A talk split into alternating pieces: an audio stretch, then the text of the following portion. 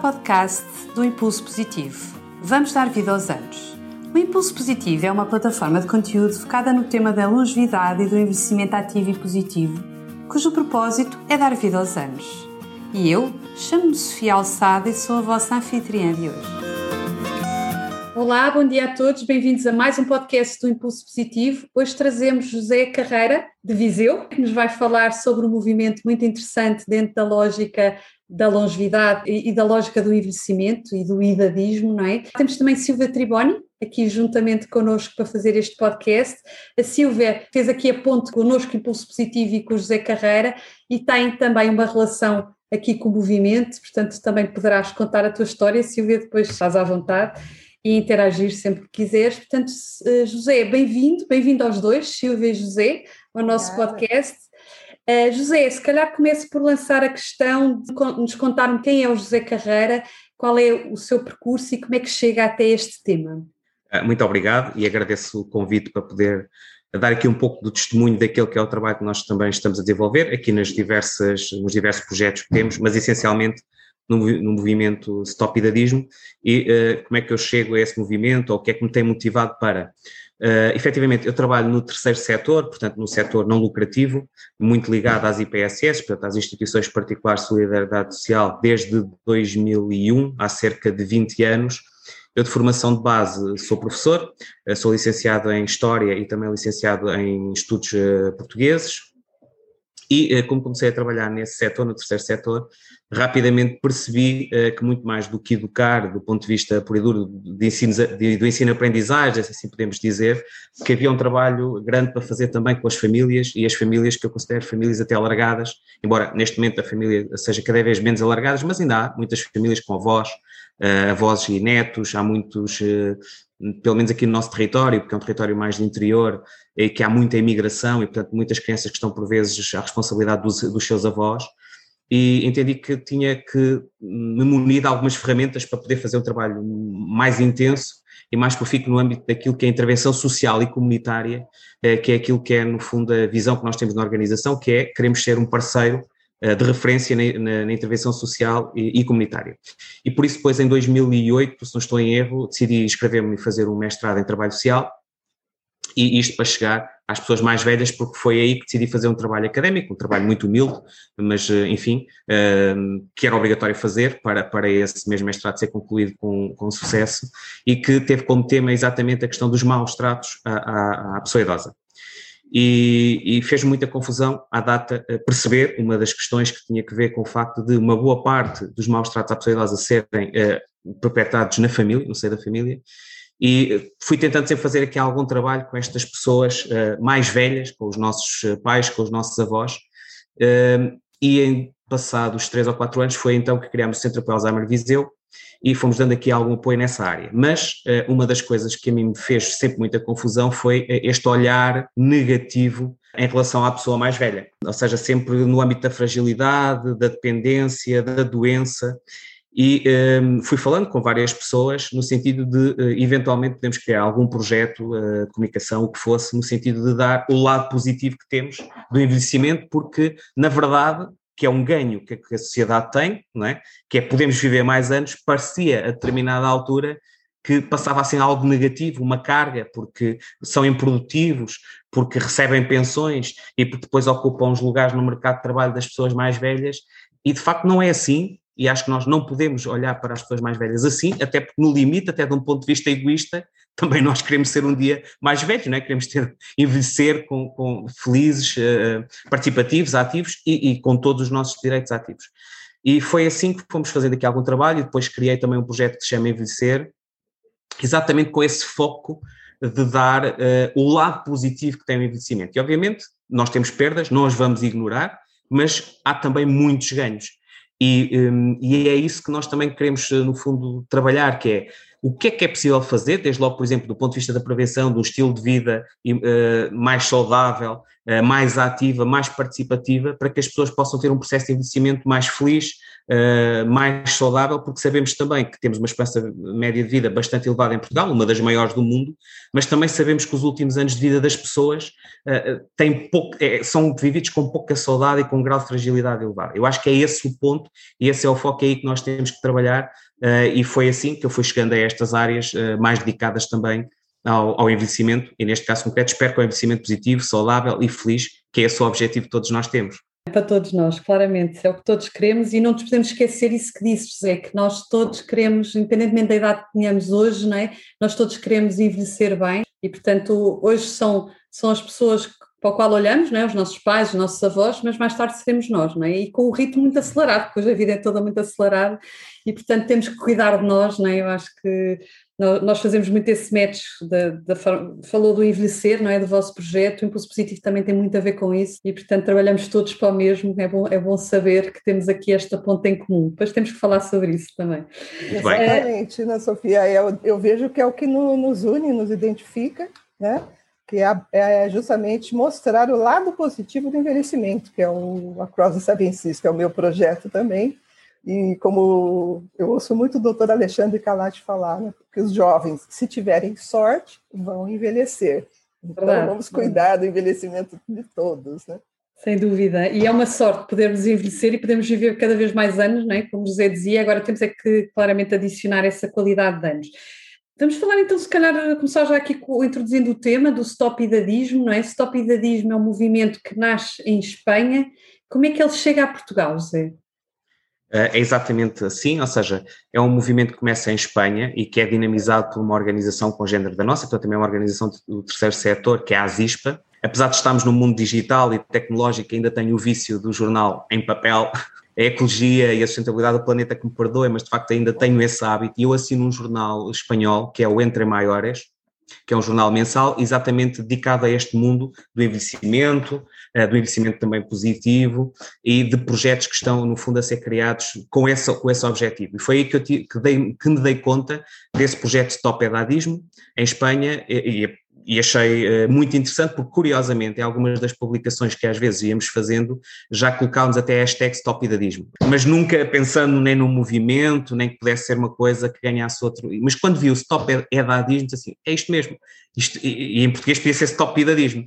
E então o que fiz foi, uh, contactei a, a organização, enviei um e-mail, Uh, na semana, passado dois dias tinha uma resposta, sim, nós temos todo o interesse em que o movimento se expanda, chega a mais pessoas, chega a mais países, e na semana a seguir já estávamos a participar numa mesa redonda que foi organizada por eles e tinha uma jornalista também espanhola a moderar o debate sobre o tema.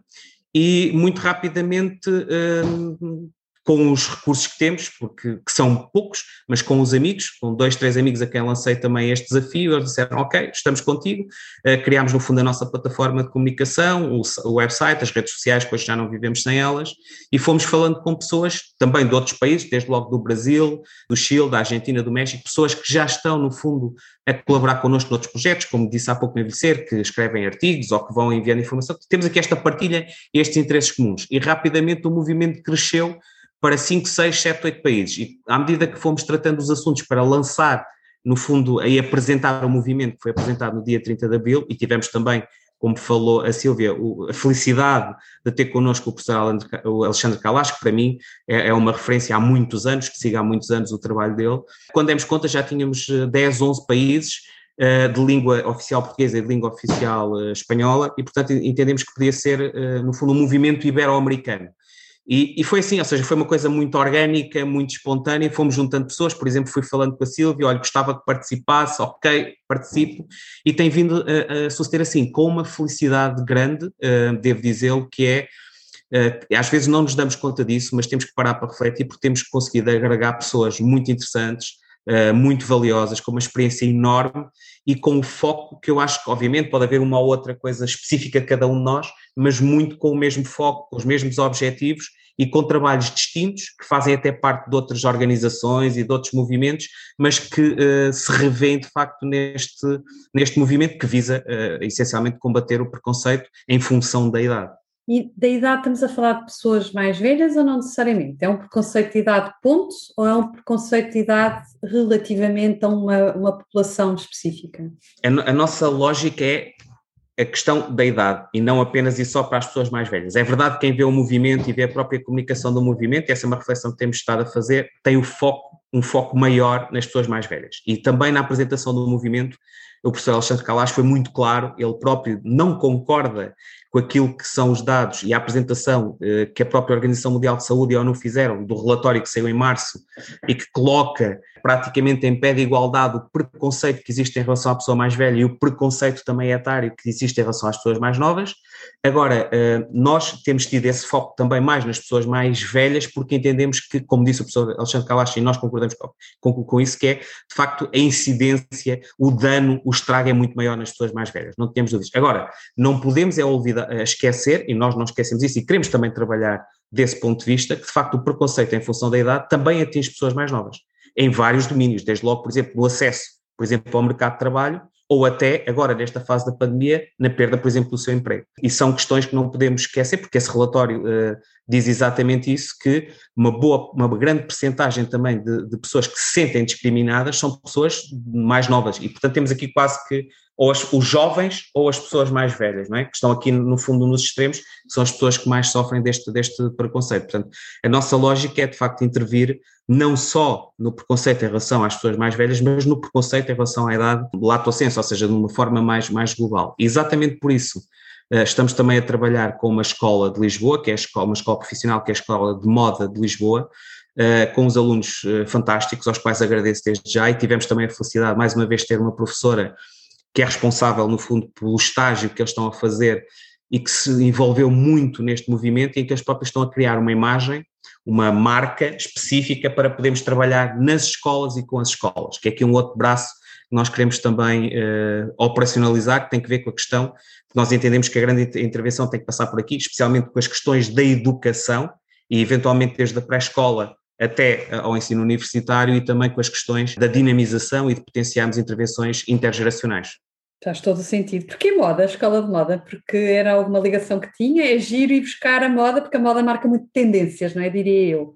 E portanto é, por... acaba por ser um, bom, um match engraçado, mas por alguma razão específica, porque é... havia o conhecimento também por isso, eu posso dizer, porque no, no projeto Envelhecer, uma das coisas que, que, que, tem chamado a atenção e que nós tentamos fazer é, é, é, trazer um bocadinho também para o tema, do ponto de vista do envelhecimento positivo, uh, temas que às vezes as pessoas, uh, lá está, estigma, Uh, são pré, preconceitos e preconceitos, não é? Bom que as é. pessoas chegam a uma determinada idade, já não querem saber da moda para nada, já não querem saber da música, já não querem saber do, já não do passear. Cuidam, já Exato, não, já não as coisas que dão prazer, não é? Já não... É, e então, uma das linhas que nós temos também tentado trabalhar é exatamente esta questão ligada à moda, e há um projeto muito, muito interessante em Portugal uh, que se chama To Design, se não estou a erro, espero não estar a, a, dizer nada errado, que tem já uma lógica de comunicação e de produzir, por exemplo, uh, moda que tenha em, em, atenção exatamente todas as faixas etárias, mas que as pessoas que têm uma determinada idade pensem nelas e se sintam bem e continuem a querer usar a moda de criadores. Inclusivamente entrevistámos há um tempo atrás o Luís Peixinho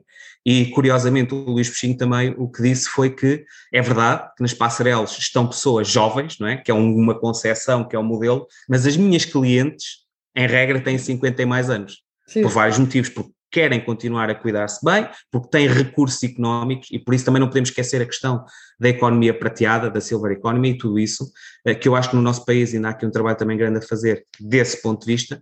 Eh, e tivemos sempre esta preocupação de, e um colega, que é o Ricardo Bordone, sabendo isso e tendo ele eh, o contacto da professora da Escola de Moda de Lisboa, lançou-lhe este desafio de, da escola participar no movimento, dos alunos poderem participar, e foi assim.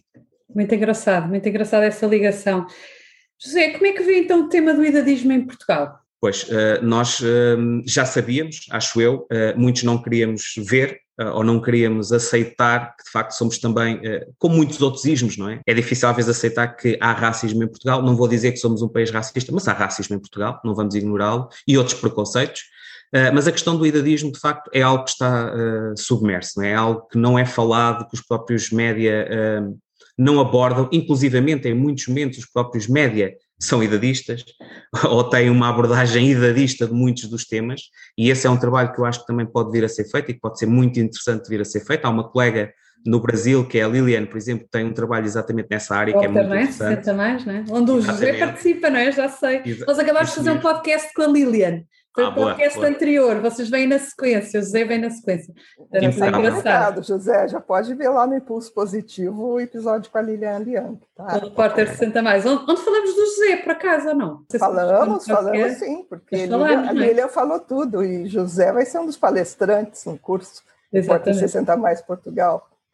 E estou, estou muito motivado também para isso, porque acho que é um projeto espetacular e quando eu soube que, que vinha para Portugal, fiquei muito, muito, muito ah, feliz e disse ajude naquilo que, só acho pena é se só a partir dos 60, José. Continua a não concordar muito aqui, porque acho que é um idadismo. Isso é um é idadismo. É discriminatório. É discriminatório. Olha, a Lilian depois explica porquê. Porque eles tiveram o apoio do governo e, portanto, tinha que ser para mais de 60.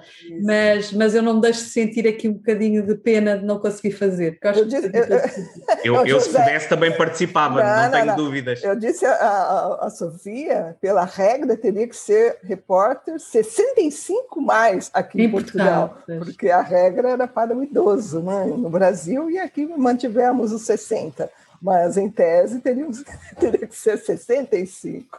Até eu estaria de fora. Ainda afunilava mais, não é? O critério. Claramente. Mas, uh, sim, de facto, um, é, é, um, é um preconceito pouco conhecido, aliás, muito pouca gente ouviu falar em idadismo. Agora, há uma coisa que é certa, ele está aí, ele está presente no nosso dia a dia, Uh, muitas vezes nós temos determinados preconceitos, nós próprios temos atitudes idadistas, acredito que de forma inconsciente, e exatamente por isso é que importa alertar para aquilo que é idadismo, para aquilo que é um preconceito, para aquilo que pode, no fundo, causar mal-estar às pessoas sem que nós nos possamos aperceber. Inclusive, muitas pessoas, as próprias, não têm percepção de que estão a ser discriminadas, porque entendem que não é uma discriminação, várias questões, por exemplo, que até aí é até uma questão de maltrato, que é a questão, por exemplo, da infantilização da pessoa mais velha, quer dizer, que acontece recorrentemente, uma forma paternalista de olhar as pessoas, de tratar as pessoas, e que muitas vezes isso não acontece porque as pessoas querem fazer mal, não é isso? É porque não têm consciência, de facto, de que estão a, a negligenciar aquela pessoa e a não respeitar a, a pessoa integralmente. E existe na nossa sociedade, não há dúvidas, e a pandemia, creio que ainda trouxe mais, ainda deu mais visibilidade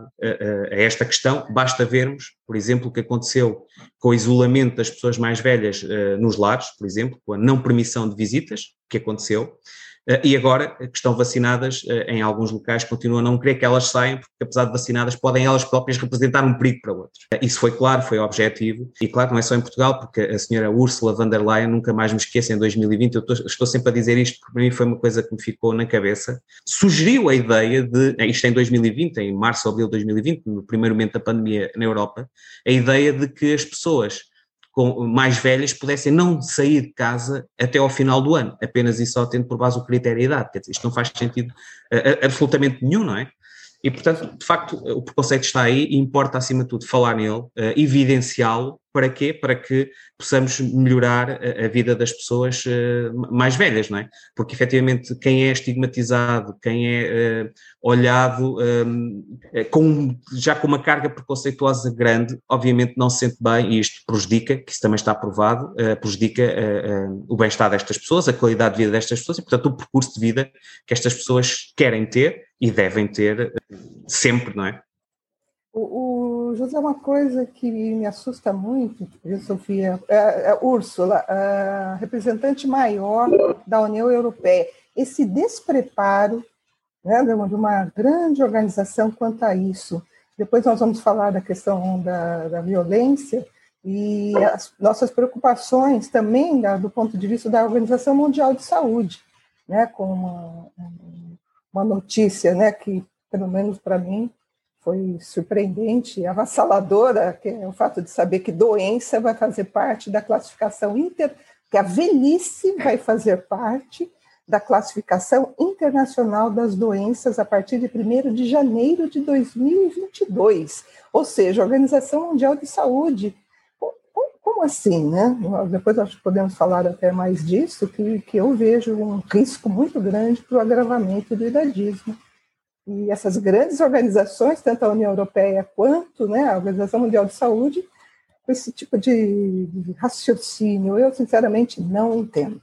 Este é claramente um aspecto importante, não é? Como é que os nossos governos, o exemplo também vem de cima, é? como é que estas pessoas dão este mote tão, tão sério aqui no tratamento de. Isto é um estigma, não é? Isto é claramente um preconceito. E, elas estão lá próximas, não é? E mais esta, não é? Portanto. Esse, esse, é que é o, é o, ponto principal, não é? É que por vezes é, uma, é um, uma questão curiosa que são pessoas também, elas próprias, mais velhas, e que têm um discurso uh, idealista, não se dando conta que eles próprios estão nessa, no fundo, nessa faixa etária. É algo também uh, absolutamente curioso.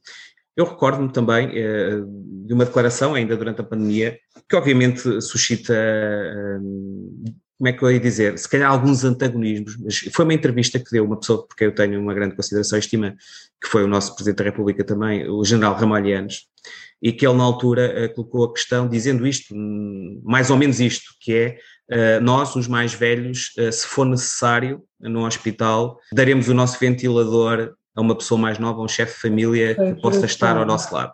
Mas é, um, é, uma pessoa com dever cívico brutal, não é? fora do comum, eu diria, não é? com uma capacidade de, não é? até de, de, de passar esta mensagem de uma forma muito clara. Isto... Sim, e portanto esta é a questão, ou seja, o posicionamento que nós temos, não é? que de facto, desse ponto de vista, diz nós uh, estamos aqui para ser solidários com todas as pessoas, mas que por outro lado, acho eu, uh, que também coloca uma carga na pessoa mais velha, ou seja, no sentido em que, bom, uh, será que eu, no caso de decisão, será que eu devo ser eu a estar com, neste caso concreto, com o ventilador ou devo passar para a pessoa que está ao meu lado mais para ele, nós... deu, ele sugeriu um ato heróico, né? É.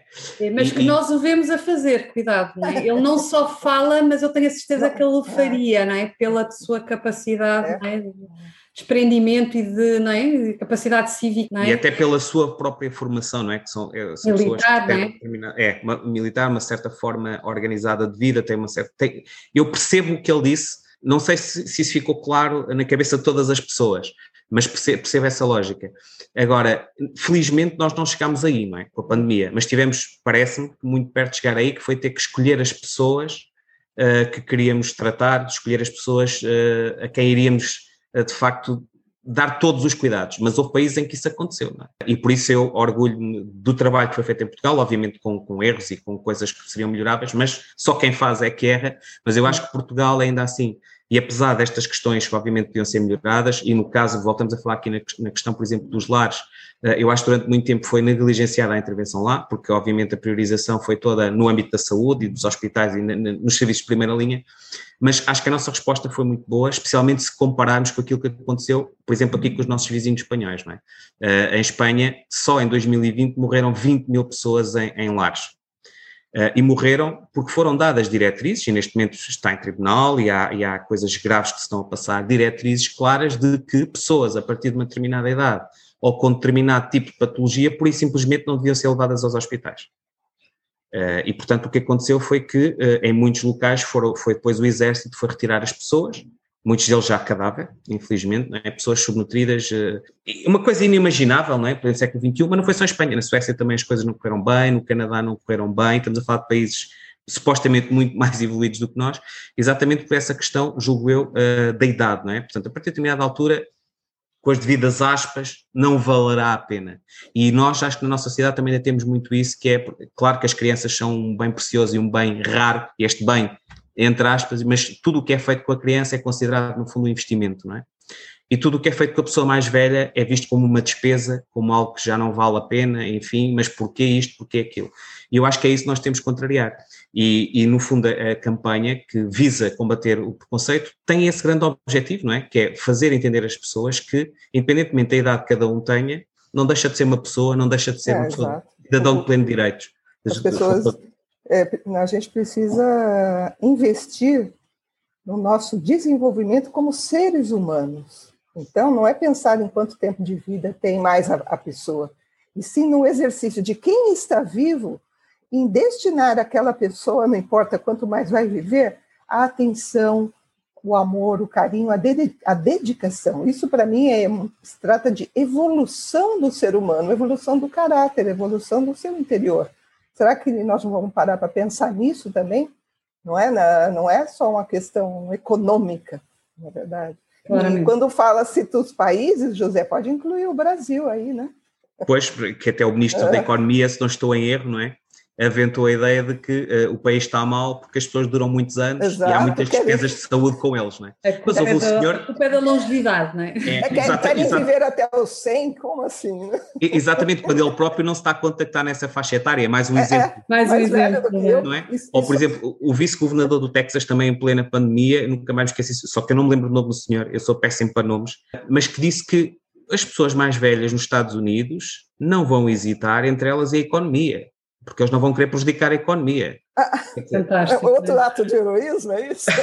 isso vem, vem, bem a propósito de que nós, nós temos que ganhar esta consciência. Como é que nós combatemos o idadismo? E eu acho que isto tem a ver com cada um de nós. Eu não sei se quer aproveitar para nos dar aqui algumas dicas de como é que nós podemos ganhar esta consciência, por um lado, não é? que eu acho que muitas vezes não a temos, não é? e isto são bons exemplos que acabámos de mencionar aqui. Pessoas de altos cargos com necessidade de ter esta visão e que não o têm, não é? e elas próprias a chegarem a estas faixas etárias, portanto, elas no fundo estão a, a dizer coisas más contra elas próprias, não é? a breve trecho, não é? porque também vai tocá-las, vai tocar a elas, não é? mais cedo ou mais tarde. Como é que nós podemos ganhar esta consciência e evitar estas questões do idadismo? Em primeiro lugar, eu, não tenho dúvidas que uh, não é a idade que define as pessoas.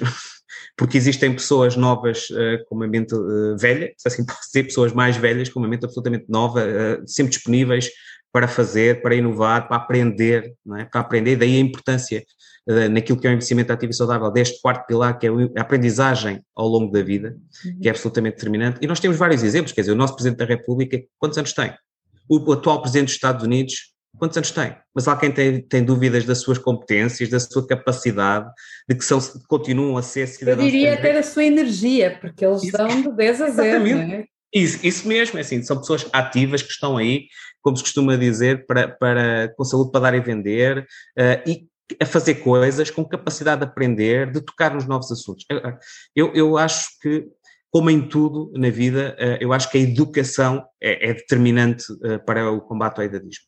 E as três linhas, no fundo, que também a OMS e a ONU eh, têm como linhas de trabalho, têm que ver exatamente com as políticas públicas e uma nova geração de políticas públicas, se assim podemos dizer, mas também a questão da educação, é um outro eixo fundamental, e terceiro eixo, intervenções uh, e projetos intergeracionais. Portanto, estes são os três focos, mas eu centrando-me aqui na educação, eu acho que a educação é fundamental. E, e, e a estratégia parece-me que deveria passar ou deve passar uh, desde, por exemplo, no âmbito daquilo que é a educação para a cidadania, uh, que seja incluído este tema eventualmente nos currículos escolares, porque acho que pode fazer muito sentido, para que as crianças percebam desde logo que o seu avô não é apenas e só aquela pessoa que os leva à escola e os vai buscar à escola. Não é só essa pessoa, não é? é a ser uma pessoa, deve ser visto como uma pessoa, é muito mais do que apenas e só, com as vidas aspas também, o taxista do neto. E há muito pouco tempo, uma pessoa que é responsável pelo projeto, por um projeto, disse que, por exemplo, hum, muitas das pessoas deixam de fazer algumas das suas atividades exatamente porque estão absolutamente com o horário preenchido apenas e só para cuidar dos netos.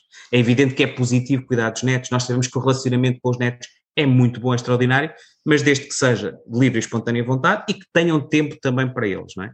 E que estes netos também olhem para eles de uma outra forma. E eu acho que uh, seria determinante e muito importante que houvesse algumas ações nas escolas e que as escolas tivessem nestes currículos, uh, no âmbito das atividades extracurriculares, assim podemos dizer, ou no âmbito daquilo que é, que é a educação para a cidadania e os seus temas que são, e os temas que são abordados, que se pudesse fazer algum trabalho neste sentido porque eu acho que aí começa, e dou um exemplo uh, que eu acho que foi, dois exemplos muito positivos e de sucesso, teve que ver, por exemplo, com a prevenção rodoviária nacional e com a questão da, da, ecologia e da sustentabilidade ambiental. Eu creio que só quando se trabalhou com este grupo, com as crianças, é que se conseguiu chegar com mais eficiência e com mais eficácia aos seus pais e aos seus avós. Porque toda a gente se recorda de então, ó pai, não, não vais colocar o cinto, o carro já está a andar, não é? Porque na escola me disseram que, ou então não estás a fazer a separação do lixo, eu lembro sempre daquela publicidade, é um ecoponto pequeno, e, portanto, e de facto a nossa consciência enquanto comunidade foi mudando muito a partir das crianças. Portanto, eu acho que o foco deve, deve ser colocado aí, pode parecer uma coisa um bocadinho paradoxal, mas eu acho que o foco deve ser colocado aí, na educação de cada um de nós e nas diversas faixas etárias com uma vantagem, digo eu, que é, por exemplo, quer no ensino pré-escolar, quer no primeiro ciclo, que é onde está toda a base da educação das crianças, há até, eventualmente, julgo eu, por parte também dos professores, uma abertura maior, porque têm outra, eventualmente outra disponibilidade para tratar estes temas, e eu acho que até poderão agradecer uh, se também lhes derem as ferramentas, os mecanismos necessários e o tempo, porque temos os currículos muitas vezes que as pessoas têm que cumprir o currículo, têm que cumprir o, e depois não têm tempo para tratar temas que gostariam. Mas eu acho que é um tema que lhes pode interessar, até porque pode ajudar a que a família, enquanto um todo, esteja mais presente na escola, uh, se reveja mais na escola e que os próprios uh, professores também tenham esta interação, quer com os pais, quer com os avós dos meninos, uh, especialmente dinamizando este tipo de atividades, por exemplo, também intergeracionais, mas que não sejam pontuais, porque nós sabemos que elas existem, nós vamos fazendo algumas atividades, estou à vontade para falar, nós também temos creche, pré-escolar na nossa organização, e sabemos que fizemos, já fizemos, os avós vão ao jardim, mas fazemos atividades pontuais, pronto, lembramos este ano, o projeto vai ser este fazer, mas depois vai caindo um bocadinho, pronto. E as pessoas até ficaram muito satisfeitas, porque houve um avô que foi tocar guitarra ao jardim infantil, uma avó que foi fazer uns biscoitos, enfim, tudo isso. Mas eu acho que devia ser mesmo algo muito mais transversal e muito mais sistematizado um, nas escolas e no ensino. E acho que deve ser esse o ponto de partida.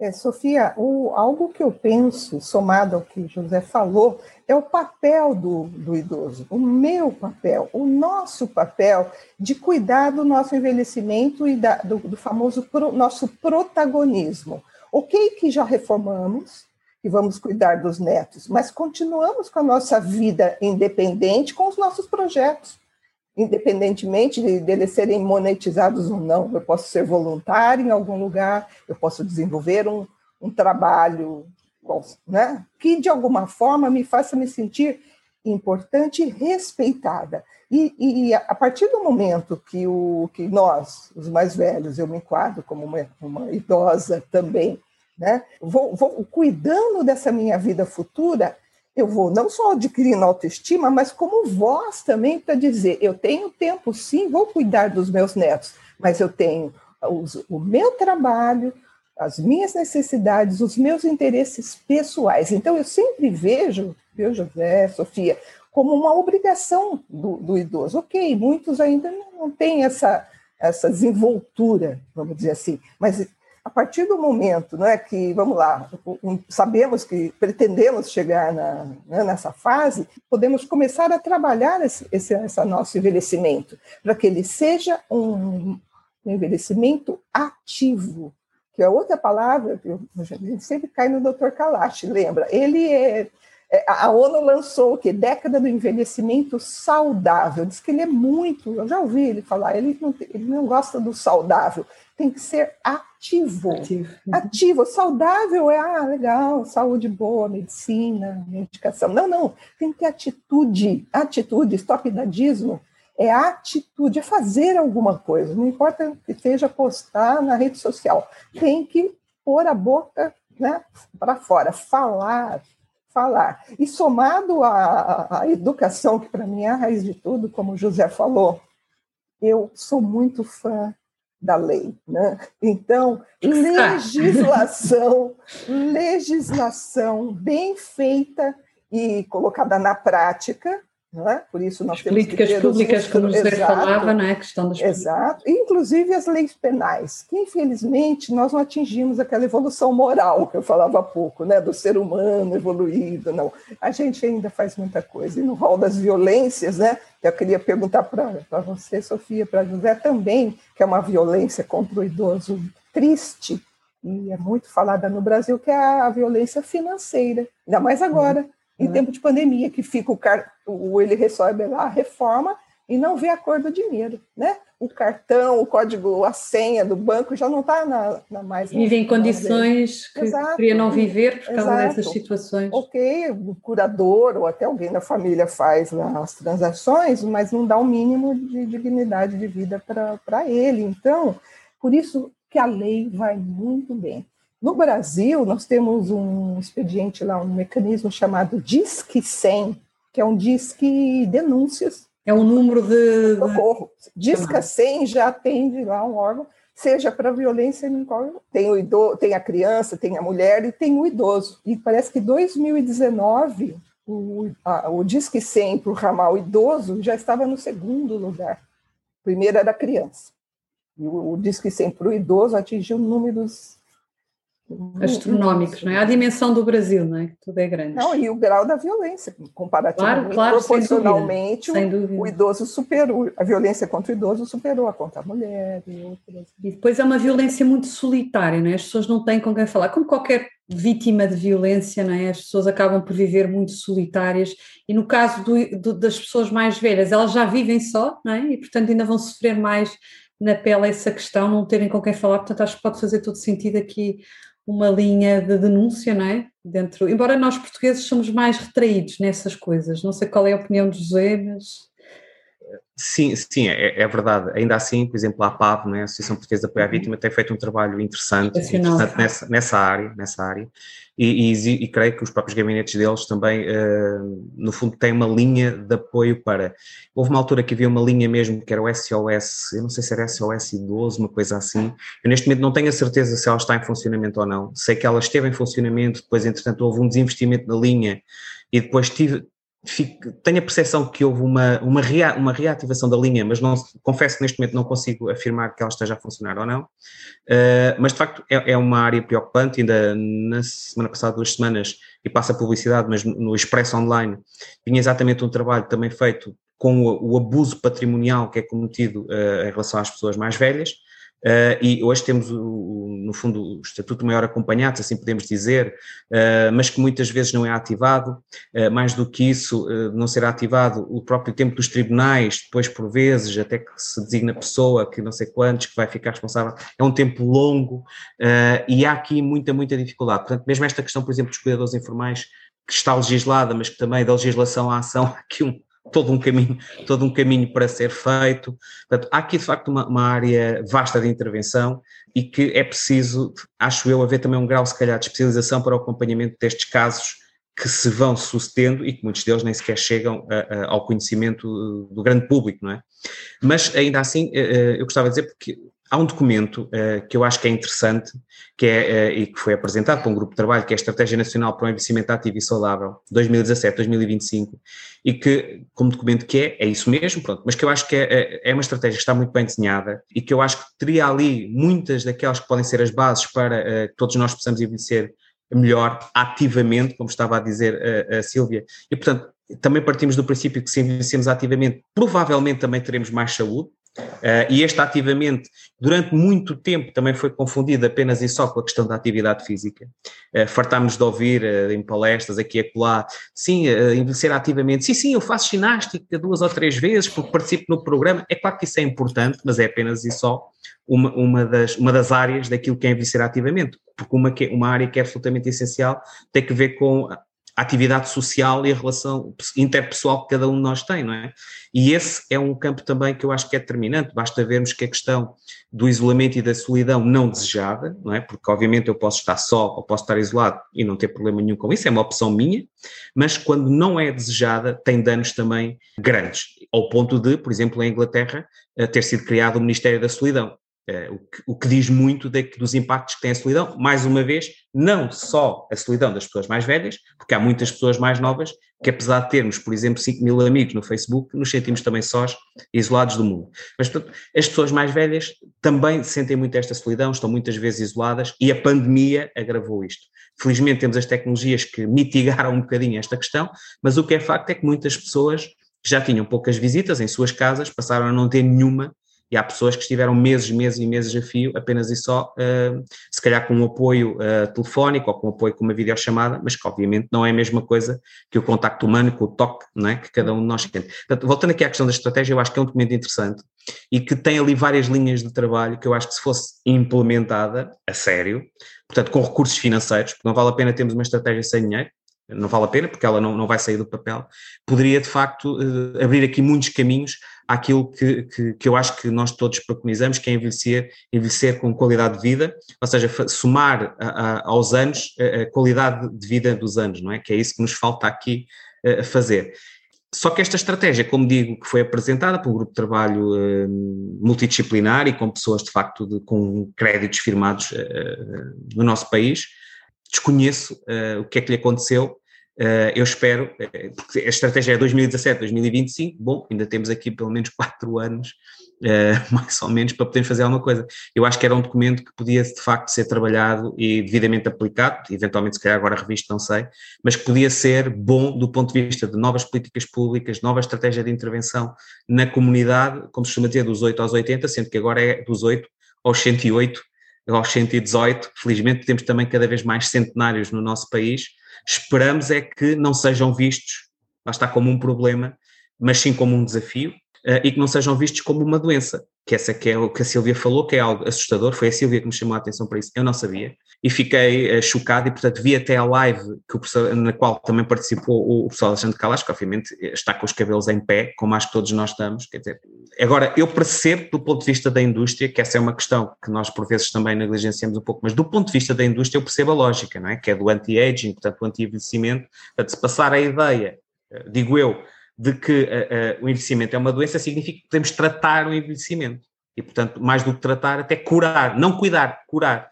E, portanto, há investimentos de milhões e milhões e milhões em produtos, como sabemos, de anti-envelhecimento, a indústria está aí, nós vemos em muitos sítios, por exemplo, a questão das rugas, a questão, enfim, produtos. Trata-se muito da cosmética, não é? Esquece-se do resto, não é? E, exatamente. Portanto, e nós temos que trabalhar mais fundo, não é? A, a, a doença não é só a cura com os medicamentos, não é? Vai muito mais a fundo disso e é toda uma questão transversal do ser humano, não é? E, portanto, acho que mais uma vez só se olha à cura da doença e não à causa, não é? E, portanto, acho que temos que ir muito além disso. E, portanto, o envelhecimento ser uma doença, fica aqui a, a questão se será a solução. Eu, eu concordo que é um, é um retrocesso, como disse o professor uh, Alexandre Carlos, é um retrocesso de décadas. Uh, uh, é um retrocesso, é uma coisa assustadora, que é a pessoa está doente, é velha. Quer dizer, e é, é doente, é velha, que é a partir dos 60 no Brasil, a partir dos 65 em Portugal, enfim, uh, este é o diagnóstico que as pessoas vão ter, morreu de velhice, uh, enfim, eu acho isso estranho, uh, agora percebo que há investimentos de milhões e milhões e milhões nessa indústria do anti-envelhecimento, portanto, quem investe quer recuperar o seu investimento, e obviamente sabemos também são gastos milhões já nessa indústria, é investido, há muitas pessoas que investem muito dinheiro nisso mesmo, e tudo bem, as pessoas obviamente são livres de o fazer. Agora, passar essa ideia de que o envelhecimento é uma doença eh, parece-me perigoso, acima de tudo perigoso, e eu acho que nós também temos que, eh, enquanto movimento, até eventualmente stop idadismo, eventualmente uhum. trabalhar para combater essa, essa ideia que agora está a ser criada de, de, de o envelhecimento que é, que é, uma doença, não é? Eu concordo, eu tenho muito medo realmente do agravamento do idadismo, eu fico pensando no trabalho,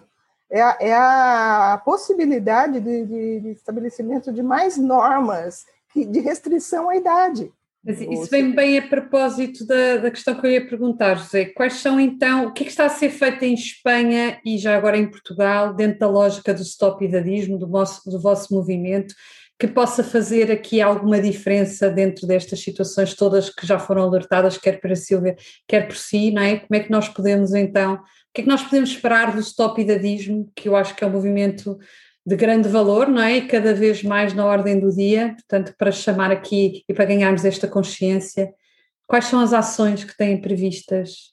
Olha, uh, estão a ser uh, desenhadas aqui já várias ações, por exemplo, no caso de Espanha, da ASISPA, nós temos reuniões uh, quinzenalmente também com os colegas, eles estão a desenhar, é uma coisa que ainda está uh, um bocadinho aqui no segredo dos deuses, mas dos deuses, mas penso que eles também não levarão a mal uh, por estar a divulgar esse, esse projeto que eles têm, que é a criação, por exemplo, de uma grande exposição fotográfica que no fundo pretende retratar aquilo que eles chamam a Movida uh, de Madrid que, ou seja, são pessoas que estavam na, na, altura muito ligadas à cultura, nos anos 60, nos anos 70, que agora são pessoas com 60, 70 anos, e o objetivo é retratar essas pessoas, recolher o testemunho delas, enquanto exemplos também que possam servir para outras pessoas, de percebermos que todos nós podemos envelhecer bem, podemos envelhecer com qualidade de vida e podemos chegar aos 70, aos 75, aos 80 ativos, uh, participativos, e portanto uh, há esse, esse, projeto que está aqui a ser desenhado, obviamente é preciso encontrar recursos para que ele se efetive, mas acho que é um projeto muito interessante que os colegas têm. Nós, enquanto movimento que começou ontem, como, porque essa é a ideia, não é? Começou ontem,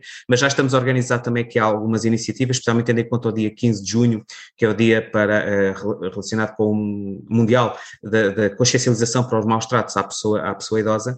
Nós estamos, a, a, no fundo, aqui a criar dois, duas ou três atividades, uma delas que é, lançamos o desafio a que as pessoas possam fazer um cartaz, uma coisa muito caseira, em que efetivamente identifiquem uma forma de maltrato, dizendo que stop esta forma de maltrato, pode ser o maltrato psicológico, o abandono, uh, o abuso financeiro e patrimonial, para chamar a atenção para essas questões, porque efetivamente muitas pessoas não têm, como eu disse há pouco, a percepção sequer de que estão a ser maltratadas e abusadas, porque entendem que têm a obrigação de, uh, e eu vou dar um exemplo concreto de algo que se passa no nosso país, e eu vou referir uma pessoa porque tenho também consideração por ela, que é a doutora Paula Guimarães, que trata muito também as questões do direito e que ela diz com todas as letras que há muitas pessoas em Portugal que são sequestradas nos lares.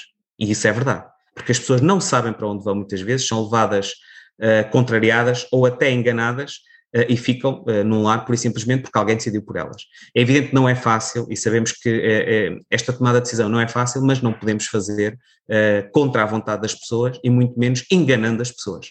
Isso tem que ser negociado com as famílias, como é evidente, e o próprio tem que ter. E se as pessoas têm limitações, hoje existem esses instrumentos e, portanto, é um trabalho que eu acho que também deve ser feito. Existe, podemos antecipar as nossas vontades, designar quem é que vai ser a pessoa que, no fundo, se vai responsabilizar por nós.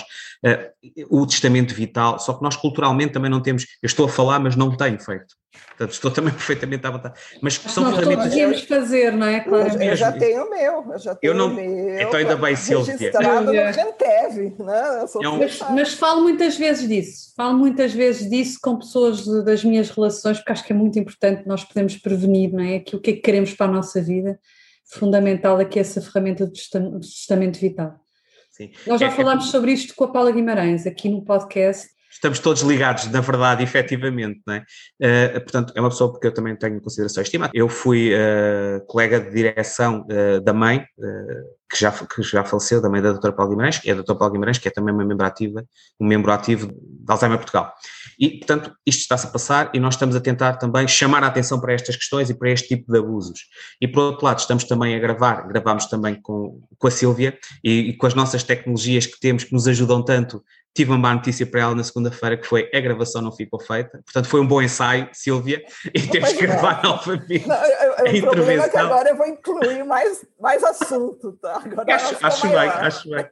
Mas estamos também a fazer isso, ou seja, que é, uh, uh, convidamos uh, diversos especialistas nesta área para poderem dar um testemunho sobre exemplos de maus tratos, como combater, como prevenir, como identificar, e estamos a gravar também pequenos vídeos exatamente sobre esta temática para no dia 15 serem lançados uh, estes diversos vídeos e depois irmos uh, e disponibilizamos no nosso canal do YouTube para que as pessoas tomem de facto consciência que estes abusos existem uh, e que não devem, que não podem continuar a existir, é claro. que nós temos que combater. São estas duas grandes ações que temos e queremos também, julgo que estarão reunidas as condições, apresentar no dia 15, tudo correr bem, Uh, então, aquela logomarca, aquela imagem que os alunos da Escola de Moda de Lisboa criaram, exatamente para podermos depois uh, chegar às escolas, intervir nas escolas e tentar conseguir uh, ter uma força nas escolas. Vamos também tentar fazer uma candidatura uh, no âmbito da fidelidade, que, e passa a publicidade, mas é, é, um, é um concurso nacional, obviamente a verba não é muita, mas vamos tentar fazer uma candidatura no sentido de ver se conseguimos alguma verba para podermos ter depois capacidade de ter alguns materiais pedagógicos, etc, etc, para poder... Estamos uh, utilizar nas escolas, não é? Estamos a utilizar nas escolas, vamos ver. Mas este, este é o foco neste momento, são estes três, uh, estes três braços que temos aqui até ao dia 15 para operacionalizar. Boa, boa, sim senhora. Nós estamos a chegar mesmo, a, já temos 50 minutos de podcast, passa rápido, não é? Conversa boa passa rápido, não é? Uh, Silvia, não sei se queres uh, mais alguma questão e José, eu, mensagem que queiram deixar, alguma questão que queiram? Eu só agradeço, Sofia, imensamente, né? E agradeço a José por ter me aceito no movimento Stop Idadismo, né? do qual sou fervorosa lutadora, batalhadora, porque vejo como necessário e farei de tudo para essa divulgação, né? E trabalharei do, no que for possível e permitido para que realmente exista uma longevidade ativa no maior amplo espectro, no maior número de pessoas. Uma boa questão. Como é que a pessoa adere ao stop idadismo? Como é que nós podemos fazer parte do movimento, José? Uhum. É, é simples. Uh, nós, neste momento, na plataforma ainda não está criado esse campo, porque vai ser criado também um campo que é para que as pessoas possam aderir individualmente ou institucionalmente, mas o aderir basta enviar-nos um, um, e-mail e eventualmente e, e, difundir aquela que é a nossa, que é a nossa mensagem e as atividades que estamos a, a fazer. Uh, por exemplo, neste caso concreto, fica já o desafio uh, a todos os ouvintes que o queiram fazer, que possam fazer um cartaz relacionado com a, questão do E o cartaz é físico, é digital, é algum formato específico? É, é, livre, ou seja, as pessoas podem fazer como entenderem. Nós, nós estamos a, a, fazer físico, ou seja, criamos mesmo manualmente o nosso cartaz, desenhamos as letras, como a Silvia também fez, mas uh, desde que passa a mensagem para nós é bom e, e, podem publicar nas suas redes sociais, como é evidente, e partilhar e, e enviando para nós para info.stopidadismo.pt Aí está, a Silvia tem o seu, está a mostrar também. Maus psicológicos, muito bem, com a hashtag Brasil-Portugal, portanto com os dois isso. países. Isso, isso mesmo, as pessoas podem enviar também para, para o nosso e-mail, info.stopidadismo.pt e nós uh, depois publicamos também nas nossas redes. As organizações uh, podem também juntar-se a nós, instituições, que é, isso, é um trabalho também que estamos a fazer, porque entendemos que faz sentido, uh, e ainda agora, por exemplo, ontem, publicamos hoje uma associação de, um, de, uma vila aqui do nosso sítio, que é Penalva de Castelo, que se chama Associação Os Melcos. Uh, os utentes de, do lar fizeram um vídeo muito giro, uh, exatamente com vários exemplos de idadismo e, e, de, e de maltrato também, e eles próprios uh, como é que fizeram como com uma dramatização, uh, eles próprios dando nota de, do preconceito que existe e de algumas formas de maus tratos e obviamente contrariando isso mesmo com uma mensagem uh, positiva. Portanto, é, é, é, muito simples, as pessoas basta dizerem que têm vontade de, de, de amplificar a mensagem, uh, contactarem-nos e obviamente passam a integrar o movimento, não existe assim nenhum requisito a não ser, obviamente, estar alinhado com aquilo que são os nossos, as nossas lógicas, os nossos objetivos uh, e ajudarem a difundir a mensagem. É evidente que mais à frente tentaremos também uh, estar mais, uh, sedimentar um bocadinho mais aquilo que é o nosso trabalho, ter outro tipo de estrutura que neste momento não conseguimos ter, para podermos depois também trabalhar de uma forma mais efetiva, quer individualmente com as pessoas que possam aderir ao movimento, quer com as organizações também que possam aderir ao movimento. E agora também como mensagem final, que, que foi isso que, que, lançou também essa, essa disponibilidade, eu dou uh, um exemplo de uma amiga nossa, uh, que é a Maria do Carmo, que é conhecida por Madis, que eu julgo que é um bom exemplo de alguém que depois de se reformar ou de se aposentar, uh, decidiu uh, ter uma nova vida e neste momento é uma, influência, uma influencer, é assim que dizemos, né? uma influencer digital, tem não sei quantos projetos digitais que ela dinamiza, uh, é uma ativista exatamente em torno daquilo tudo que tem a ver com os direitos das pessoas mais velhas e ela diz uma coisa muito interessante e com essa, com essa expressão eu, eu termino, que é nós estamos, que é muito de, do português do Brasil, porque é o português açucarado, nós estamos na oportunidade e eu acho que é isso mesmo, ou seja, eh, é ver a vida como uma oportunidade, independentemente das primaveras que cada um de nós tenha, tenha celebrado. Muito bom, obrigada. Sofia, um detalhe, a Madis é repórter 60 mais. 60 mais, tinha que ser. tinha que haver essa ligação, já está imbuída do espírito. Só para fechar aqui, eh, vou só fazer aqui um resumo rápido das principais eh, coisas que ficaram aqui desta conversa tão rica, não é? Uh, o preconceito está aí, isto são as frases do José, não é? Interesse em evidenciá-lo, interesse em melhorar a vida das pessoas. O preconceito prejudica o bem-estar das pessoas. É muito giro porque o José faz um, um master em. Uh, o nome do master é muito engraçado, chama-me logo a atenção. E é muito espanhol, não é? Atenção às pessoas, não é? Depois com a enfermidade no Alzheimer e nas outras demências, não é? Mas muita preocupação de atenção às pessoas. É muito isto que nós queremos. E, portanto, o, José fala muito aqui também da aprendizagem ao longo da vida, das questões da educação, não é? A idade não define as pessoas, mas sim a sua capacidade de viver e de aproveitar cada momento, é disto que nós estamos a falar. E, portanto, José fala em três, três grandes eixos para combater o idadismo, políticas públicas, obviamente, chamarmos aqui a atenção dos governos para esta questão e como é que podemos desenvolver políticas públicas que resolvam estas questões ou que ajudem a, a chamar esta, esta atenção e procurar minorar estas questões. Sem dúvida, a questão da educação, e muito tem feito o José, né, e grandes exemplos nos deu aqui das questões da educação e da aproximação das pessoas e da formação das pessoas para estas questões do idadismo. Um bom exemplo é a questão da sustentabilidade, não é? Nós começámos por educar as crianças e hoje em dia temos uma consciência completamente diferente e, portanto, esta é uma boa semente se queremos acabar com estas questões do idadismo. E por último, a intervenção na comunidade e os projetos intergeracionais, que também nos deu aqui alguns exemplos, nomeadamente também com as escolas, e como é que podemos envolver a família numa lógica também de intervenção dentro das escolas e de aproximação às escolas, também faz todo o sentido. Portanto, as pessoas precisam ser vistas como pessoas e, portanto, todas estas ações devem estar ligadas. A Silvia falou de uma coisa muito interessante que tem a ver com o papel do idoso. Eu, enquanto pessoa, como é que eu me vejo neste papel? Portanto, o nosso protagonismo deve continuar, nós devemos continuar a ter os nossos projetos e a nossa vida com os nossos objetivos, nunca esquecer que independentemente da nossa idade continuamos a ser pessoas, isto depende muito de nós, enquanto seres humanos.